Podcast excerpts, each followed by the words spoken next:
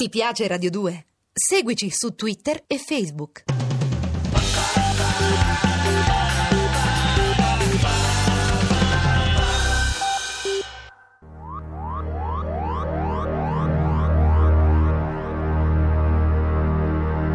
Alcatraz.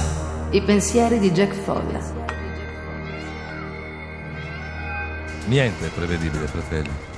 Niente è mai veramente quello che sembra. Le nostre azioni si affermano come il risultato di una serie di equivoci, di coincidenze fortuite, dell'ingresso trionfale del caso nel nostro destino. Persino i finali dei film non sono quelli che erano stati previsti dai loro autori. Spesso nascono da compromessi col produttore o con la TV che li trasmetterà.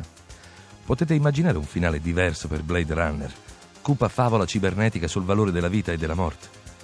Nella sceneggiatura originale veniva rivelato all'ultimo momento che anche l'eroe Harrison Ford era in realtà un automa, come la donna di cui era innamorato. Ma dove sarebbe finita in tal caso la poesia di un amore che supera le barriere estreme del pregiudizio? In Le relazioni pericolose, il destino originario di Glenn Close era suicidarsi, mentre Thelma e Louise avrebbero dovuto, non so proprio come, uscire indenni dalla loro caduta a tutta velocità nel canyon, spezzando così la forza del loro gesto tenero e disperato. Gli scrittori amano deviare i destini, è il loro mestiere. Quello dei produttori invece è quello di rovinare il destino agli scrittori. Uno dei cambiamenti più inaspettati della storia del cinema riguarda Il Dottor Stranamore, lo splendido film di Kubrick sulla bomba atomica. La pellicola si conclude con una spettacolare esplosione atomica, ma la sceneggiatura originale prevedeva un epilogo diverso. Finiva con una battaglia a torte alla crema fra il presidente degli Stati Uniti, il geniale Peter Sellers, e l'ambasciatore sovietico. Sellers veniva colpito dal russo e sveniva fra le braccia del suo segretario generale, che annunciava: Signori, il nostro caro presidente è stato falciato nel pieno delle sue forze da una torta. Mentre questa scena veniva girata, la storia si è abbattuta come un fulmine su attori, operatori e regista, cambiando il corso degli eventi.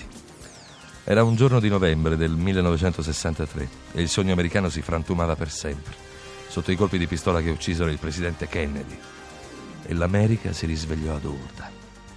La realtà si impossessò della macchina da presa e girò la scena finale del film di Kubrick, tragico scherzo di un burattinaio folle che ama giocare con i destini degli uomini, incurante delle conseguenze dei suoi atti.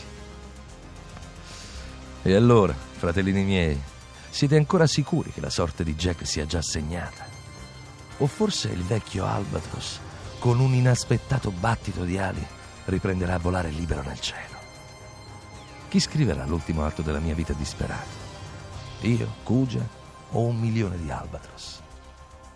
Forse, come predisse Svevo, ci sarà in qualche parte sperduta del nostro disperato universo un pazzo, leggermente più pazzo degli altri, che schiaccerà infine quel bottone per noia o per distrazione e devierà il destino del mondo ed il mio.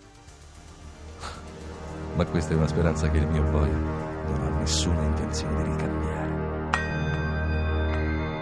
Sto forse sognando.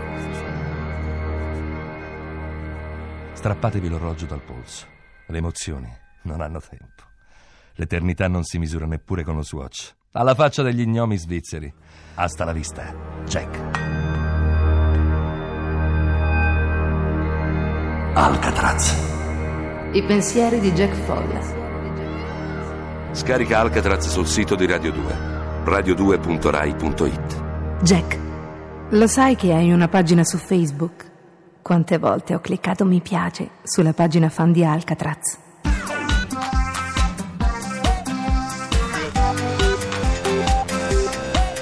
Radio 2.